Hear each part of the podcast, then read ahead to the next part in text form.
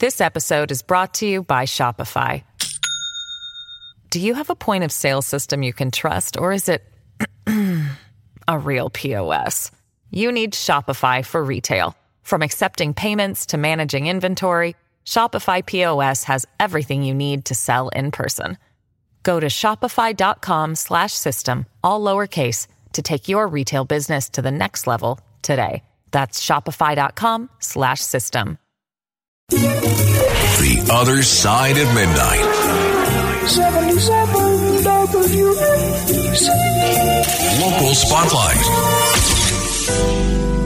Good morrow. Here we are, TGIF. Thank God it's Friday. Thank God it's Frank. And as we do the first hour of every Friday edition of the program, we are going to take your calls on any subject.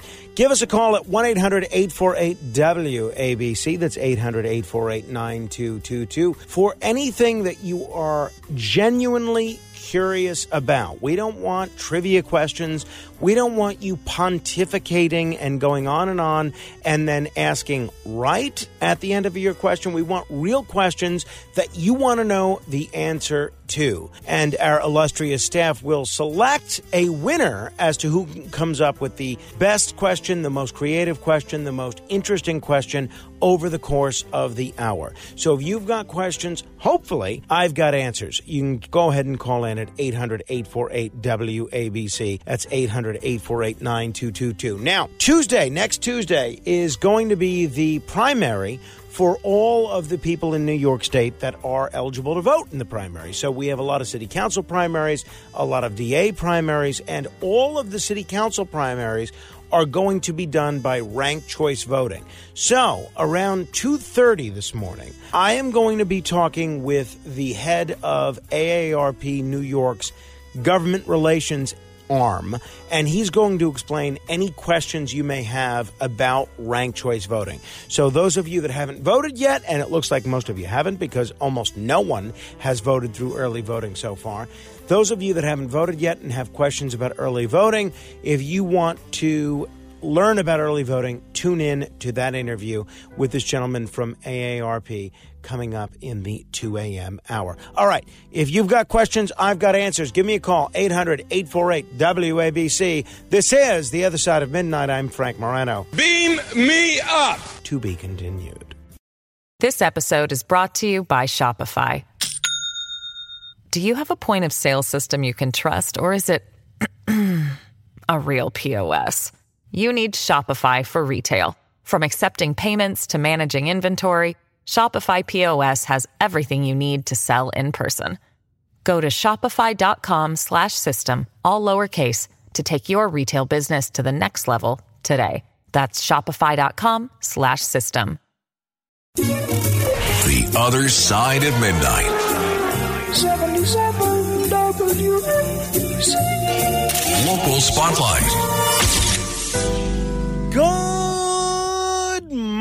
morrow, everyone. This is the other side of midnight on 77 WABC. I'm Frank Morano. This may shock you, but in my day, I have spent a fair amount of time in bars. And if you spend a fair amount of time in bars in New York City, one of the things you're going to do is come across tourists. And I've met any number of tourists from all over the country, all over the world, and they've all asked me, what should I do while I'm in New York City? And my advice to almost every single one of them has been the same get out of Manhattan.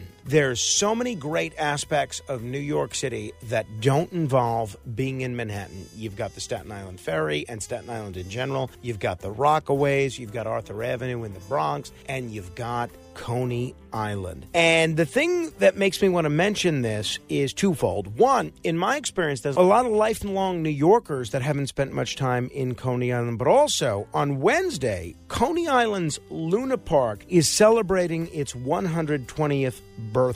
The community wide celebration is going to be filled with carnival style entertainment, music, special treats, and four new attractions. One of the new innovative attractions, the Sky Chaser Ropes Course, is New York's first 50 foot oceanside ropes course and adventure zone And I absolutely love Luna Park. I love everything about it. And I love Coney Island in general. And in my experience, far too few New Yorkers take advantage of what's a great amusement destination for children and for families and for adults. A place that has such great restaurants and a place that just has so much natural beauty. So if you haven't been to Coney Island in a while, please take a trip over to Coney Island and check out Luna Park in honor of their 120th anniversary. And in honor of Luna Park's historic celebration, ride prices are starting at $3. Admission is free. Enjoy it. I'm hoping to make a trip out there very soon.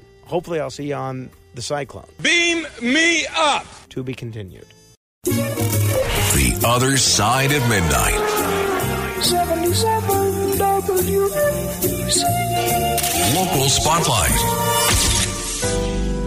I have heard many of the commentaries that my friend Curtis Sliwa has been doing of late of the Bronx County Republican Chairman Mike Rendino, and I know Sid Rosenberg has commented on him as well. And it's going to be very interesting to see how this uh, very competitive primary election among the Republicans turns out in the Bronx next week in the city council election. But Curtis has fixated on the fact that Mike Rendino does not actually live in the Bronx. And I have no idea where Mike Rendino sleeps, but he is indeed registered in the Bronx, and all evidence suggests that he actually lives in Garden City, Long Island. I believe his wife recently gave birth at a hospital on Garden City. I believe he has recently filed paperwork that indicates his primary residence is on Garden City. And I like Mike Rendino. I've met him several times, and he seems like a very nice guy. However, if Mike Rendino does not live in the Bronx,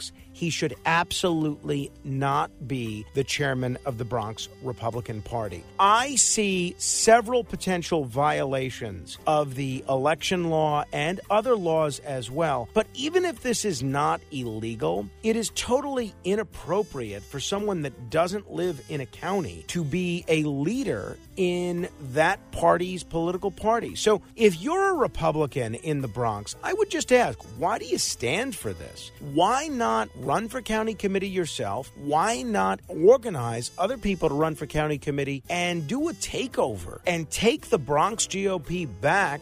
For people that actually live in the Bronx. Because Mike Rendino, if he lives on Long Island and is in the leadership of the party in the Bronx, has no business doing that. No more so than I have the business of leading the Democratic Party of Alaska. It makes no sense. And if you're a GOP member in the Bronx, you should not tolerate it. And hopefully, there'll be some sort of an investigation to determine where Mike Rendino actually lives. Beam me up. To be continued.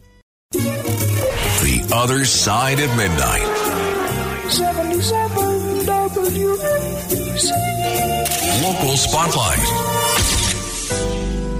I have gone on and on about why I think the recent decision by the New York State Legislature to mimic the New York City Council Campaign Finance Program, the Campaign Finance Board, is a big mistake. In New York City, it has been an abomination. It's been an invitation for corruption. It is very costly. It has done nothing to make any council election more competitive. It's just a total boondoggle for political consultants and those that know how to game the system. Well, just when I thought the New York State system was bad, it has turned out to be even worse. Under a sneaky change passed by the state legislature, taxpayers will actually pay to amplify the voices of big money donors and special interests. Yes, that's right. Let that sink in. It is not hyperbolic to place the measure among the most outrageous moves by the state legislature in recent history. So here's what happened there was a last minute change to New York's new campaign finance system, which, as I've been saying, was already a bad idea from the get go. But it's going to launch for next year's elections. And as designed, the system provides matching funds only for donations of up to $250. Under the changes approved by the Democratic controlled legislature, the first $250 of any contribution would be eligible for matching funds no matter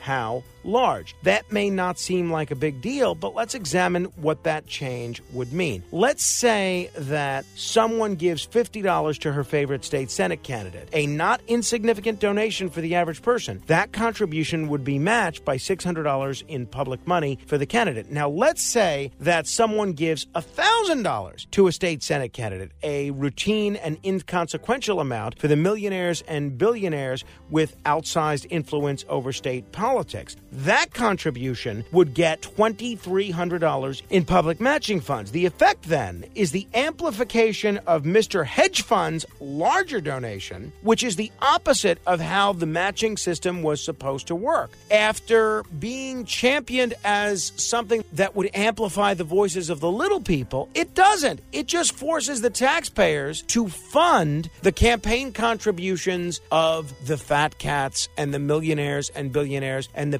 people that are already dominating the campaign finance sphere. Big mistake. Beam me up. To be continued.